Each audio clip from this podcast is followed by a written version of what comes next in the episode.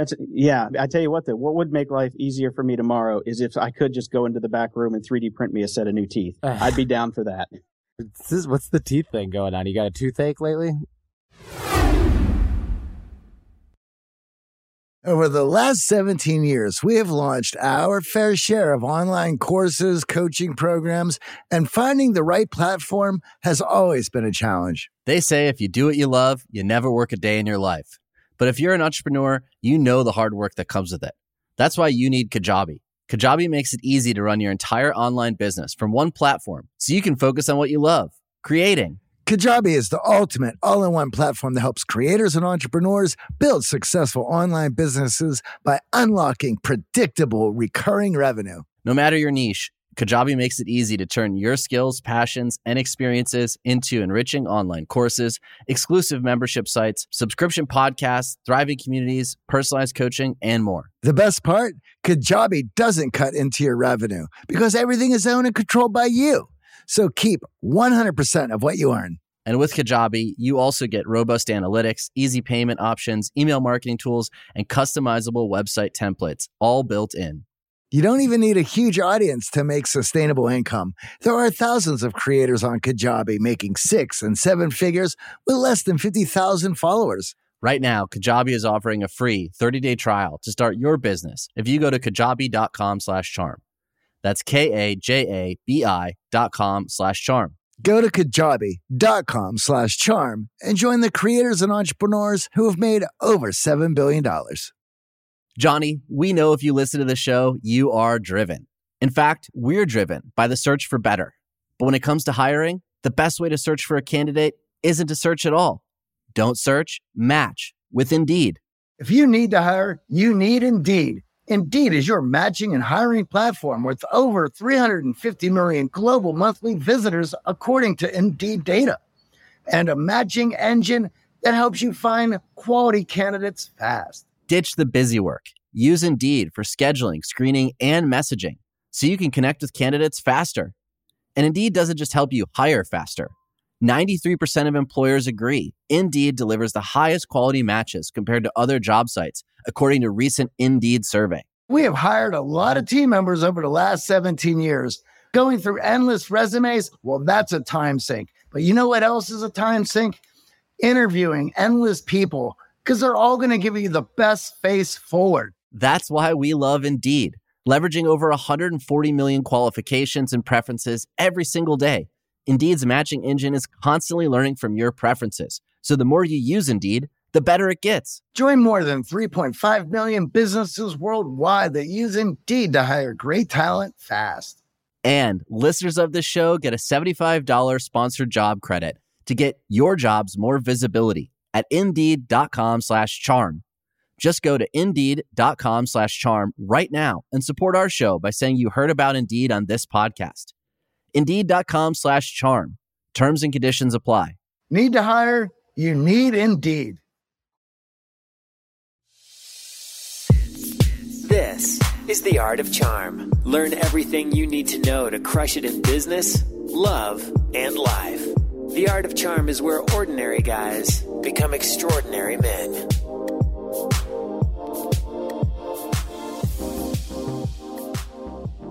Welcome to The Art of Charm. I'm Jordan Harbinger. The Art of Charm brings together the best thought leaders, teachers, and personalities to teach you how to be a top performer in life, love, and at work. Imagine having a mix of experienced mentors teaching you their expertise, packing decades of research, testing, and tough lessons into a curriculum.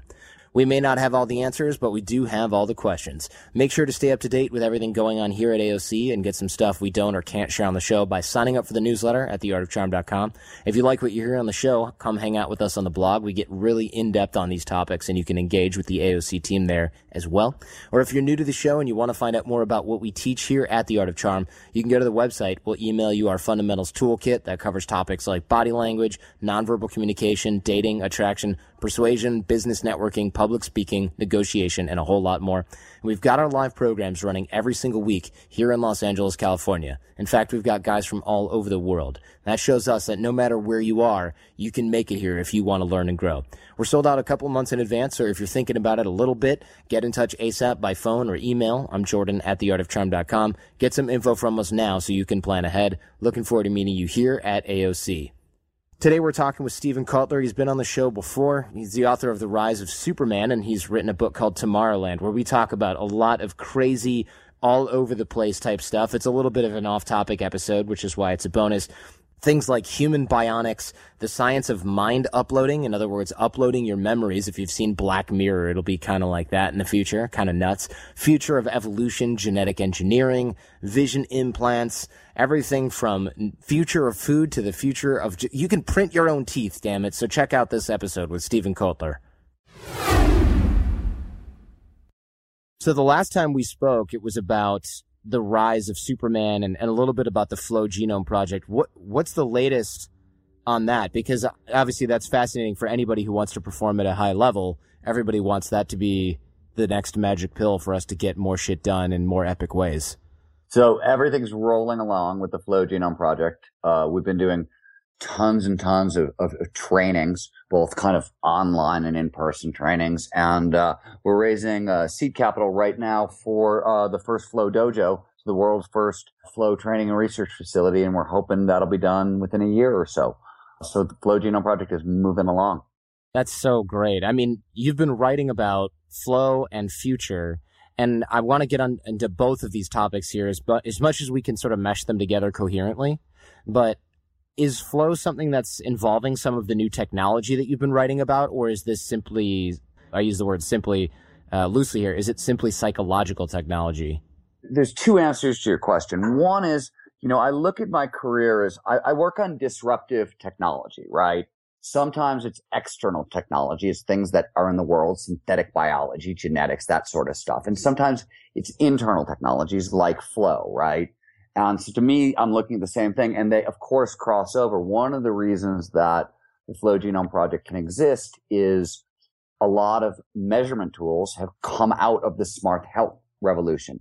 The kind of exponential growth in neuroscience and biotechnology. Biotechnology, if you want to talk about it, kind of accelerating technology, is now moving at five times the speed of Moore's law. So it's doubling in power about every four months, right? Along the way, we're getting all kinds of great imaging technologies and things that allow us to peer into the brain kind of during moments of flow, during moments of ultimate performance and figure out what's going on for the first time. And once we get that information, we can very easily work back to, Hey, what are the triggers? How do we produce this? And how do we get more of this in our lives? So yeah, it's absolutely kind of dovetailing and crossing over. And I see the Flow Genome Project as sort of in both camps that's super cool. And I, I, love the fact that you're kind of peering into the future on all this technology. And I guess for me, one of the things that I'm most curious about is who's doing most of this futuristic research and where does it sort of skew? I know that as Americans, we're sort of heavily researching things like drugs, medicine to in health. How much are we putting into the health end and versus how much are we putting into like the weapons and sort of military industrial stuff? I am not an expert on the weapons and the military industrial stuff. I'm really not. But I will say, you know, if you want a pretty good look at what's going on in the cutting edge, see what DARPA's funding, right? The big think, you know, the research arm of the Defense Department, they are definitely out there on the cutting edge and they're a pretty good kind of bellwether for what that looks like. And, you know, what's realistic because they're always putting out calls for proposals, which means, hey, we think this is real we want to give scientists money to develop this, right? So it's a really good look at, you know, where we think, you know, we are right at this moment. Well, what are you most excited about? I mean, that's probably a good place to start with the most background on this. What are you most stoked on? So the two things, let's start with bionics because bionics is really exciting to me and, and kind of let me kind of tell you why. Cause, you know, my interest isn't just, Hey, science fiction is becoming science fact. That's obviously fascinating. That's kind of what shaped this book. Tomorrowland, but I'm really interested in what happens to culture, right? That, that the massively transformative effect this stuff is having on culture. And bionics is a great example. When I, the, the piece that's in Tomorrowland, right? I went and hung out with David Major Rozelle. He's the world's first bionic soldier. So he's got an absolute bionic ankle. And just to like put it in perspective, when we were hanging out, we were in uh, Boulder, Colorado, and it was a cold winter day and it was raining. There was snow on the ground, but it was raining. And we're walking around and we're talking. We come to a four lane, basically highway, not highway, but four lanes of traffic. And we're lost in conversation and, and Major Rozelle is talking. And we come to this trafficy intersection and, you know, me, the able bodied guy stops because that's what you do. Major David Rozelle just like sees the four lanes of traffic, jumps across the first lane, freezes, darts left, darts right, jumps across another car, freezes, does the same thing, jumps over a snowbank and onto the far side. So when I say we've got real life bionic ankles, he went full on Walter Payton across this road on a bionic ankle. We have real life bionic ankles. Now that was a handful of years ago. Today, right now, 50% of the human body is replaceable by bionics. That is startling. That's an astounding, astounding fact. We've got mind brain interfaces. So you can, you know, quadriplegics, paraplegics can move their real life bionic limbs just by thinking about them. But where this stuff gets really interesting to me is where it kind of impacts all of our lives. So next year, 2016 is when we're going to start seeing the first bionic exoskeletons. These are like strap on bionic braces. You've got a bum knee. You can strap on a bionic brace. And what a bionic brace does, an exoskeleton does is it puts energy back into the system. So if you think about it as we walk forward, right, we're constantly taking energy from gravity and using and turning it into momentum and and right there it's this cycle and it allows us to move if you can't do this you get exhausted when you walk right which is which is sort of what happens with prosthetics limbs and it's the difference between prosthetics and bionics strap on bionics means anybody who's got a bum leg can now you know it's literally like strap on revitality and where this gets really interesting is if you think about old age, right? The number one complaint in old age is decrepitude. It's I lose control of my body. I can't do what I want to do. The reason the retirement age is 65 years old, one is death rate. Two is that's when we start to lose a lot of mobility. We are about to have the largest generation in the history of the world retire in America. And they're retiring because they're losing control of their body. And that's about to go away me as a, you know, as a 48 year old athlete, I care about this stuff because it's going to sure. allow me to go longer. And me as a citizen of the world, wow, this is going to change the entire economic structure and how long people work and all that stuff. I care about that stuff as well. So how long do you think it's going to be before the stuff gets into the mainstream where it's affordable for just the everyday person? Because I'm a 43 year old programmer and I definitely would like a little extra juice. Well, see, that's what's so interesting about this stuff because there's two things on this.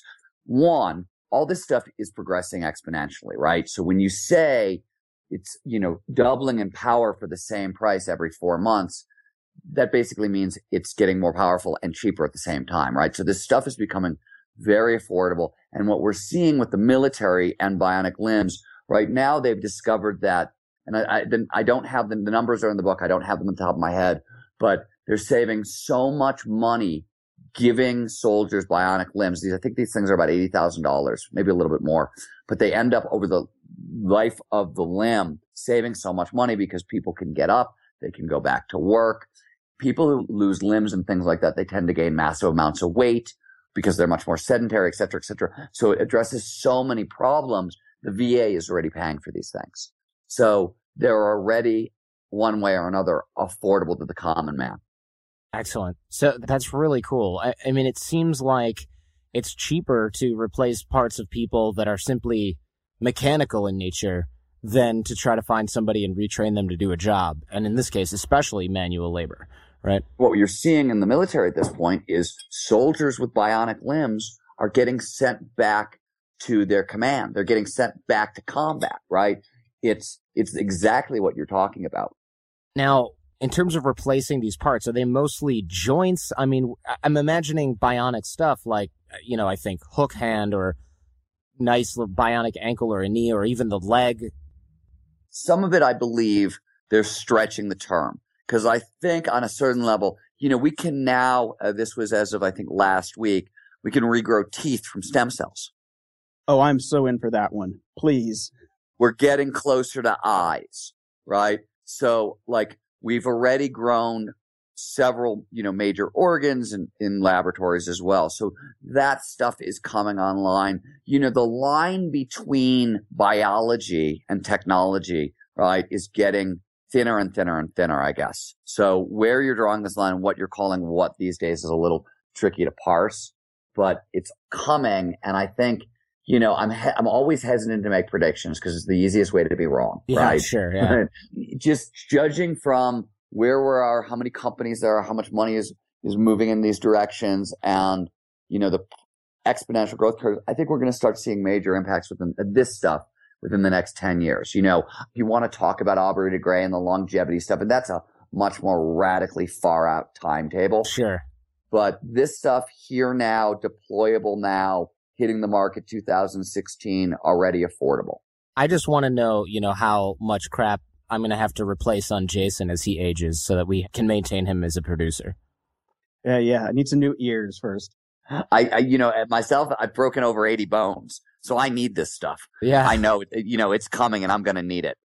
Yeah, absolutely. It- you know, one of the things I found super interesting in in the book and in some of the articles you've written that I've seen elsewhere is mind uploading. Jason, have you heard about this mind uploading? It's like ridiculous.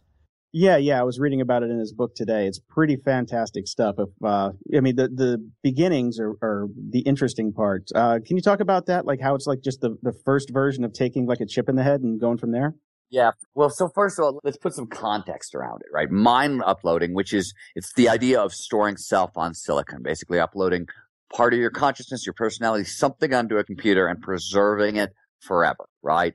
And it is by far, I think, the most far out concept in the book, except that the reason it's in the book is back in 2000, British Telecom, right? The largest telecom in Britain, that big research arm, put a researcher on this project and he had a very scaled down version of it where he decided that he could record all the inputs from the senses, so the big five senses, and then with a powerful enough computer, basically the kinds that are coming online today, actually, he could, you know, run a pattern recognition s- system. And then he just needs a playback device in his mind to recreate conscious experience. Now, nobody knows if this would actually work, but here's the thing.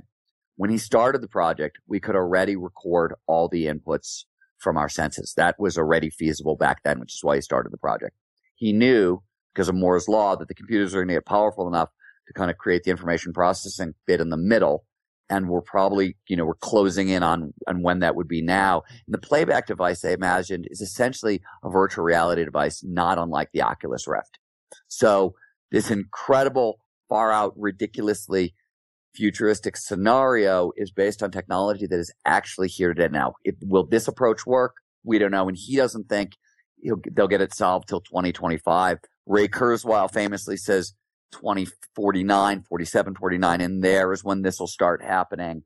I think it could be a little farther out. But what's so interesting to me is once again how it impacts culture. If you just think about this from kind of an issue of faith, all five of the world's big religions use the kind of threat or promise of the hereafter to kind of steer morality and shape behavior in this world.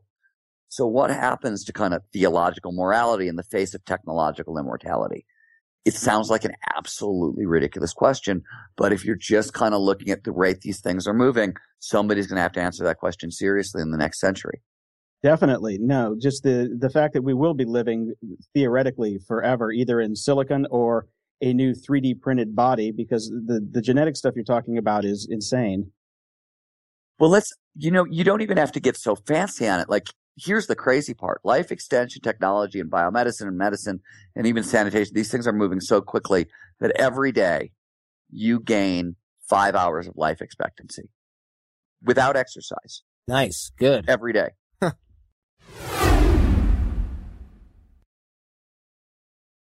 Now back to Steven Kotler. See that? I don't need to exercise anymore. I'm, I'm my life extension is happening automatically. Pretty crazy, right? Yeah. That's ridiculous. And and that's of course not me particularly growing that much longer. Simply technology's evolving fast enough to to do that. This is like some Skynet stuff going on here for sure. And I, I think the mind uploading stuff, it sounds really cool and fascinating, but my my thought is the with that, you have to figure out a way to go through a hundred years of someone's life and find the useful stuff, not just having a VHS tape of everything they've ever done, 99% of which is completely irrelevant to the rest of humanity. Okay, so let me back into that because because the the idea here, and I didn't cover it, is that when they were developing this, what they wanted to do is they wanted to preserve genius, right? The idea is, hey, you got a guy like Albert Einstein and Richard Feynman. Once they die, we lose the way they think. We lose their consciousness. And both guys were capable of incredible intuitive leaps. So if you could get inside their head and see how they actually thought up these things, right, you might be able to learn their intuition in a sense. Here's what I think about that. When they asked the guy who invented television what he thought it was going to be used for, all he could think of was education. Nailed it. I, I think we're looking at the same thing here. Yeah. Right? Like it's being developed for education. No way that's where it's going to stay. No, I, I, I'm thinking I can download Jordan's brain and watch that Simpsons episode that I missed that I know he watched. right. I mean, imagine if they're looking for perpetrators of, of a crime or some sort of historical reenactment of an event. You can take people that didn't even know what they were seeing and you can say, well, this person was in that city at around that time. Let's see if they saw this plane crash or this event or this or even this historical moment. The the way this goes so sideways, if you really are interested, there's a guy named Richard K. Morgan. He's a science fiction writer, kind of like a late model cyberpunk. Wrote a book called Altered Carbon, which is his first one in a series of five or six that really looks at what happens two, 300 years from now if mind uploading becomes possible. Let's just say his version of the future is the darkest thing I've ever seen. Basically, everybody's eyes are being hijacked by the authorities. No, it's armies of people whose you have the consciousness of a soldier and their bodies become expendable because you can regrow bodies over and over and over. Oh, wow. So it gets horrifyingly militaristic and really peculiar, really, really fast. And his version of the future is very dark.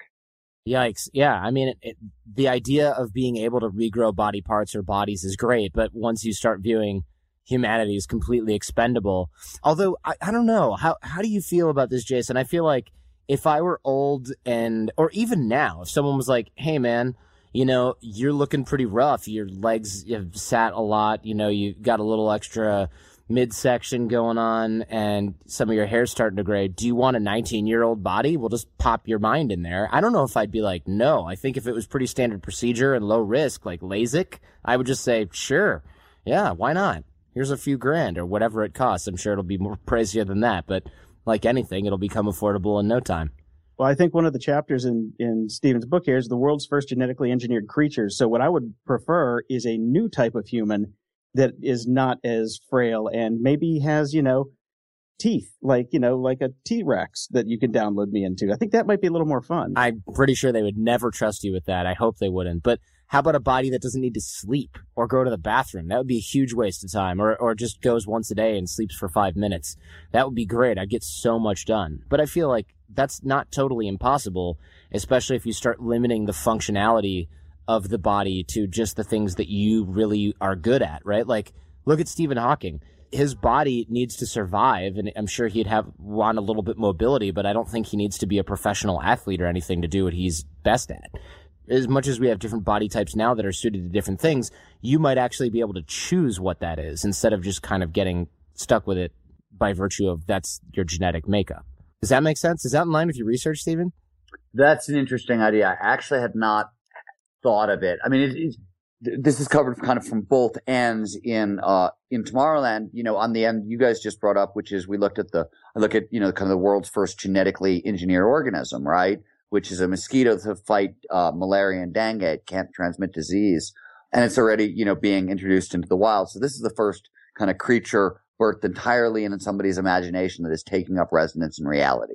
So that's one end. The other end is if you kind of look at what's going on in reproductive technologies, more and more we're taking control of our genome. And right, this is, I, I, look at the future of evolution in Tomorrowland as well. And this is, you know, the big picture thing. And it's not just me saying that a lot of people have kind of come out and said, Hey, over the next 20 to 25 years, we're going to totally take control of our genome. And I don't know, the T-Rex teeth thing is interesting because I have argued for a really long time. And I think that usually what tends to drive a lot of this stuff forward, even though people don't look at it, is subculture, right? And every subculture that comes along has this need to outdo the previous generation. So, you know, hippies had long hair and colorful clothing that gave way into kind of punk rock piercings that gave way into body modifications and tattoos that is now giving way into biohacking, right? People are implanting real life electronic devices into their bodies at this point.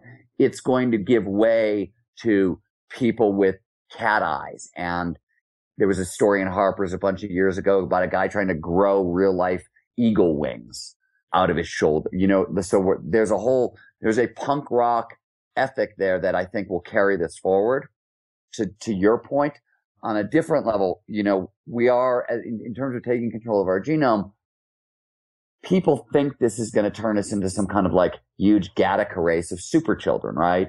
But the truth of the matter is, if you talk to the experts, everybody's pretty clear that, yeah, we're going to fracture the species. We're taking control of our genome, but it's what the children we produce are going to be as endlessly creative in variety as there are people on this planet because people are endlessly creative. So I think your idea about custom specific bodies or custom specific things, I can see, you know, I can see that emerging. Because yeah, I grew up with uh, Bruce Sterling's Shaper Mechanist series, and you know, I think about like how the the human race fractured into the people who were trying to get genetically better, and the other side of the the human race that was trying to get better through mechanics. And it seems like you cover both of that in your book. It, it, you know, it's it's a little bit longer out, but it's it's really interesting to see how these different things are starting to come actually to fruition now as the technology is growing. Well, people don't realize also that, like, you know, what they call technophysio-evolution, and that's uh, uh, Nobel laureate Robert Fogel's term, and he was the first person to notice it. You know, over the past 200 years, we have taken control of so much of our evolution that, you know, our body mass has doubled. Our internal organs are incredibly more robust than they used to be. Longevity has quadrupled. These are evolutionary processes. Like we're already doing this, that five hours of life expectancy you gain every day. That's an evolutionary hack, right? We are starting to insert ourselves into the equation at a really fundamental, deep level are there obvious problems that can go wrong with this? Because I feel like whenever people attack things like genetic engineering and stuff, it's mostly done from kind of a, but it's not natural. But then these are the same people who go and get tons of tattoos and like, you know, laser eye surgery. Well, so let me, let's talk about genetic engineering for half a second. Yeah. Yeah. Because I just want to make two points. One, from a practical point of view, you actually have a choice. You can either have genetically modified food and genetic engineering and things like that, or you can stop having children. It's an either or. People want to fight against, you know, GMO crops and all that stuff. It's unnatural. It's blah, blah, blah. Great. Stop having children. We're going to keep having kids. We don't get to throw this technology out. So it's really honest to God. It's that simple. Because there won't be enough food. There won't be enough food. And this fantastic technology. Here's the other thing that most people don't know. I can take an organic tomato seed I can put it at the bottom of a nuclear reactor. I can bombard it with radiation to mutate it randomly. I can then take it out of the reactor and grow it and sell you the tomatoes that result and they are organic. If I do the process in a laboratory with precision so I know what I'm changing and what I'm not changing, it's genetically modified. Are you kidding? like, I mean, really? Like, are you honest to God? Are you kidding? It's totally backwards. And most people don't get that. They don't understand what is actually organic, what is not organic. Like what we're talking about here is, is first the first problem. Right. And, and so, and what people are saying right now in their head is, yeah, but my tomato seeds aren't in a big nuclear reactor getting bombarded and mutating, but they are. Every time something's exposed just to the elements in general, especially solar radiation, which everything that's ever been outside ever is exposed to, it's getting that it's just at a very small level and it's it's not done with precision like you said it's the equivalent of throwing it into a microwave for a, a half second and then it comes out and you plant it and you would eat that tomato because what's the difference it's literally like by it's intelligent design literally right but provable because i can show you video footage of me designing it right yeah i mean that's why you know it's the real intelligent design right right Yeah. So I wanted to talk a little bit about um, how non-scientific people are pushing back against this. Like you talk about the the stem cell fight and the politics that surround that. Can can we get into that a little bit? Well, so the bigger picture on that, right, is besides all the technology, right, that we're talking about in the book in, in Tomorrowland, the two things that I'm also looking at is like, first of all, who are the people who are inventing the future, right? Because they're all maverick outsiders as a general rule. None of these people came out of the mainstream, which tells you something very interesting about innovation. Also, the second half of that is the book, especially in terms of life extension technologies and stem cells. I give you a historical overview of the fight. Because that's the other thing, even with like science and technology, it's like history, right? We remember the victors. We very rarely remember the war. The f- invention of the future is a war. And I mean, make no mistake, right? And you, you'd have to look no farther than stem cells to see that playing out. It does get really crazy. And the interesting thing is, you know, I'm looking close up at issues that were on the table in the late 90s. All of those same issues are still on the table. They still haven't been resolved, right? The technology is accelerating exponentially. We're growing teeth, but our arguments are still 10 years behind. And it, you know, on a certain level, if there's a big kind of moral to the book, one of them is that like you can't get out of the way of the future, good or bad. It's coming for you. And if we don't start massively upgrading our lives and our systems and our organizations, we're going to be in a lot of trouble, right? Like it, there's not, there's not, it's not slowing down. Yeah, it's certainly not slowing down because we don't want it to speed up or to continue. I mean, we can't really resist that. Well, like, you know, that's the other thing. People are really fancy about why you can't turn off technology, why I can't put the genie back in the bottle. You know, Kevin Kelly, who founded Wired, uh, who, who I think is brilliant, wrote a great book called What Technology Wants. And he, his argument is basically, look, technology is another form of life and it's got its own wants, needs and desires and it procreates on its own. We can't, and he has a very good point, but I don't think we have to go nearly that deep. I always think of technology as the promise of an easier tomorrow. It's very rarely actually an easier tomorrow, right? Your life is far busier and more complicated today than it was before you had an email and a cell phone and all that, right? It's harder, but it was the illusion of an easier tomorrow that made you download all those apps, right? Technology is nothing more or less than the promise of hope. And you can't stop hope. Awesome. That's yeah. I tell you what, though, what would make life easier for me tomorrow is if I could just go into the back room and 3D print me a set of new teeth. I'd be down for that. That's always been my my hope for the future of all of this stuff. Is I'm like, I want to be able to take a pill and get some new teeth. Yeah, there you go. Yeah, the teeth pill. I don't think that's all that far out, actually. You know, there's a lot of different things to want that may be a, a reasonable thing to want. All right, back to Steven Kotler. I have a question for you in terms of us being able to genetically modify the food to be able to grow body parts, to be able to upload our mind. If we're able to upload our mind, do you think we'll be able to then download things to people? Like, say you have a kid who had a really traumatic upbringing, crappy parents, you know, they died in some sort of tragic accident, you think that you might be able to go, you know what? Let's give you a happy home. Let's give you a childhood in which you had plenty of parents caring for you. Let's impart a skill set. Uh, I guess it's how it sounds like the Matrix, actually. But do you think we would actually be able to impart things like that? Just let me give you a look at where we are today with stuff that's a little mind blowing. And this is research done by some, a team that we partner with at the Flow Genome Project. It's done by Advanced Brain Monitoring and they work with EEG. They teamed up with the Navy and a group. So with submariners, you're going to take a bunch of guys, you're going to put them together six months at a time and they're going to have to live in close quarters. They're going to have to function as a team and how they work, you know, as a team is critical, right? And the Navy has this problem, which is they can't figure out if a team's good until they put them together and send them to sea for six months. And then you've already got problems, right? So by measuring, by specific kind of EEG work, within two days of trial simulations with the submariners, they could determine with an incredibly high degree of accuracy who on the submarine crew was going to form a perfect team, who were the bad apples that they had to weed out, and who were the guys who had to train up in terms of skills. That's where we are today. So we can basically see into the future, six months into the future, team building through kind of precognition using EEG. That's today.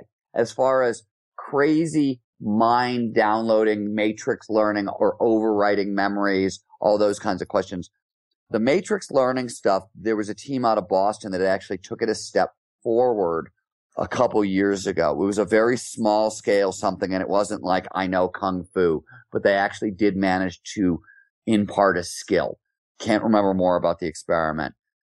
As far as overwriting memories and things like that, we're, you know, we're starting to, there's a lot of different ways to kind of poke at that. And it's not unreasonable in the future to say that we're going to do that. And if you want to talk about things that scare me, that scares me.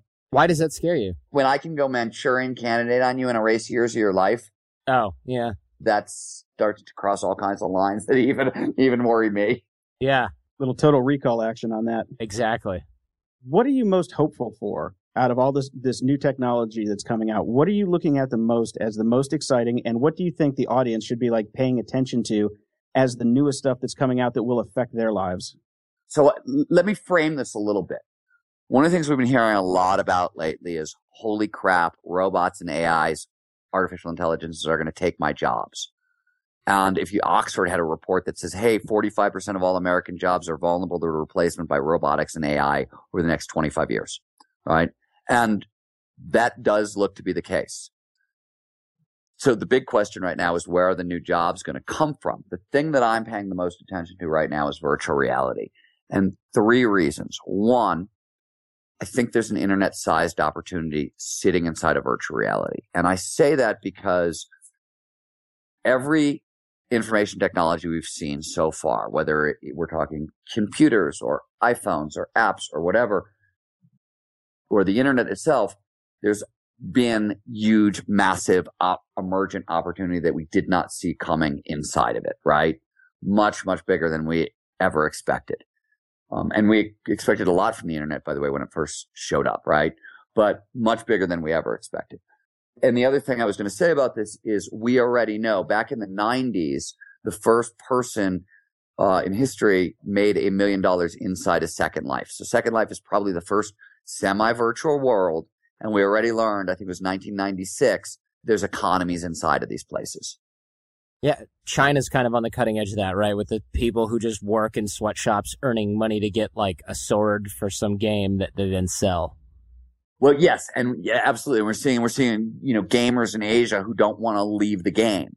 We're seeing this already. The second thing that's happening that is really interesting about virtual reality is it's a distributed educational platform, totally customizable to individual learners, completely distributed, deep immersive learning, and you can actually, in virtual worlds, you can produce flow very easily. You can do it in video games, but it's usually sort of a low grade dopamine feedback loop, mm-hmm. but still it makes video games 96% addictive.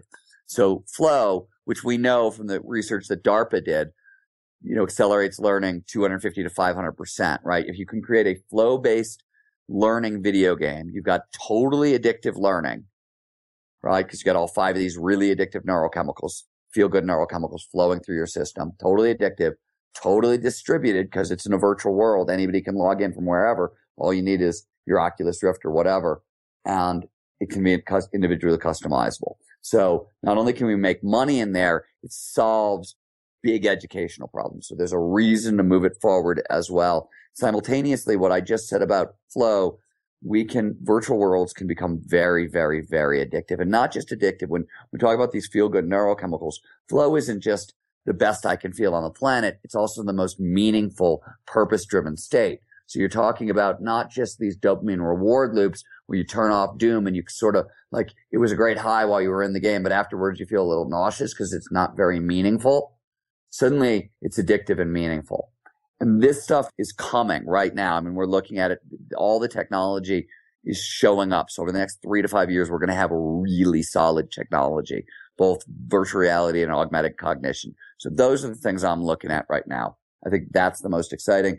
And I also, you know, as and from an entrepreneurial perspective, it's one of the things that I think is most interesting. So that actually, going from sci-fi, what you just talked about reminded me of the Runcible book from Neal Stephenson's Diamond Age. So what you're saying is he's moving that from an individualized learning platform into virtual reality, and then that's the next big thing. I think that's pretty cool. I think we will end up with Neal Stephenson's book, and we talked about Peter and I discussed that in abundance, right? And how AI is going to enable that, and I think we'll see it. I just think we'll do it in virtual reality with live interaction with like avatar teachers and things along those lines, because it's better learning. Awesome. This is great. Is there anything you want to leave us with that we haven't asked you that you're like, I can't believe they didn't talk about this yet?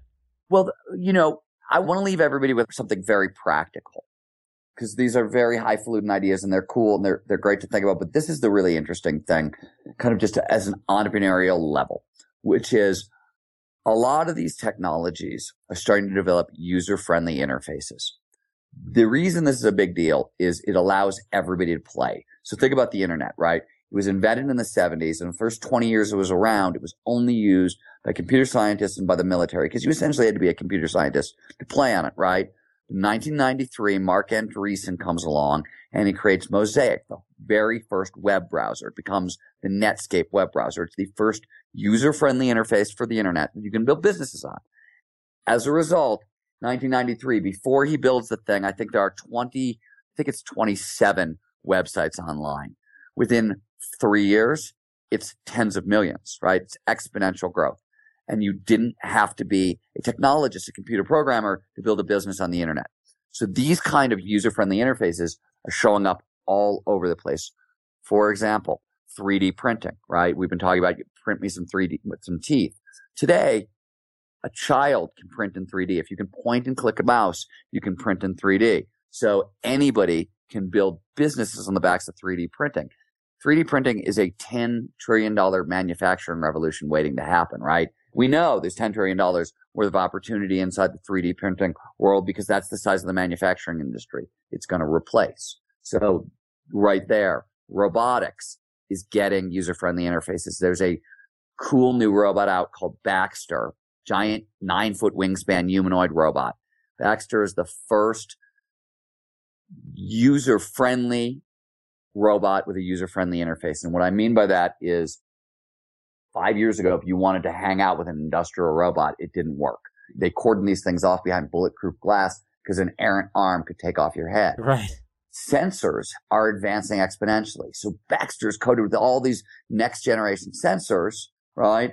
Minute Baxter feels anything solid, he stops. What this means is Baxter is the first robot humans can actually cooperate with in the real world. We can work with Baxter.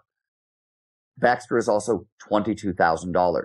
Anybody can basically, who's building a business can have a Baxter. And a couple months ago, blueprints for free for how to 3D print a scaled down version of Baxter showed up online. So now if you've got a 3D printer, you can print a mini Baxter, I think, essentially for free. That's pretty rad. If you want to program Baxter, you just move his arms. You don't need Unix. You don't need to speak computer code. You move his arms. He's programmed, right? user friendly interface for robotics. Anybody can start building businesses on the backs of this robot. You don't need to be a computer scientist to do it. So these kinds, synthetic biology, which is the crazy one, right? Synthetic biology allows us to program life, to program DNA code and create life from scratch. It's the craziest technology out there. And yet right now we're working on DNA typewriters, essentially user friendly interfaces for synthetic biology. So anybody can program life from scratch. That's kind of terrifying, but cool as hell at the same time. It's terrifying, but like, you know, from a personal entrepreneurial perspective, this stuff is really exploding and it's open to anybody. If you're curious, you, know, you don't even want to build a business. If you're curious about these technologies, there are ways in for almost anybody today. That's the really crazy part. Excellent. Thank you so much. Jason, you got anything else? I, I'm I'm thinking about you know the the bio printers. I'm just thinking what could go wrong. Right, exactly. It'll well next time they have the Big Lebowski, they'll just be like, I could print you a toe by 3 p.m. with nail polish. Thanks so much, Steven. Much appreciated. Uh, and we'll of course link to Tomorrowland and your books in the show notes. I really appreciate your time. I know we jumped around a lot, but we basically wanted to get a, a sample of what you talk about in the book so that people can uh, engage their fascination and then check it out for themselves. No, I thought that was really fun. Thanks, guys. Thank you. so much interesting stuff there. Again, kind of all over the place. Not our typical fare, but I hope you enjoyed it nonetheless. Show feedback and guest suggestions. The show's a fanarchy. It's run by you all. So You've got your finger on the pulse. I need my finger on the pulse via you guys. If you know someone who's a good fit for the show, let me know. Jordan at theartofcharm.com. If you enjoyed this, don't forget to thank Steven on Twitter. We'll have that linked in the show notes and other resources, including the book, of course, mentioned on the show. I'm also on Twitter. I engage frequently there. It's better to reach me there. Generally, it's a lot quicker as well. I'm at the Art of Charm and I post a lot of stuff there that'll never make it to the show. Bootcamp details at theartofcharm.com slash bootcamp.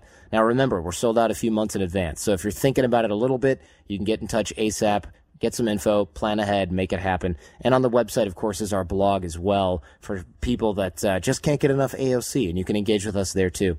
Review us on iTunes, check us out on anything, and give us a nice five star review and write something. Helps us stand out from the riffraff and helps us get ahead of the game. Special thanks to the Jasons for their help in production of the Art of Charm podcast. Now tell your friends, because the greatest compliment you can give us is a referral to someone else, either in person or shared on the web.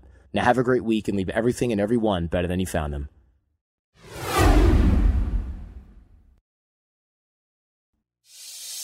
Thanks for listening to The Art of Charm. Get more confidence, relationship skills, life hacks, and everything for the extraordinary man at theartofcharmpodcast.com.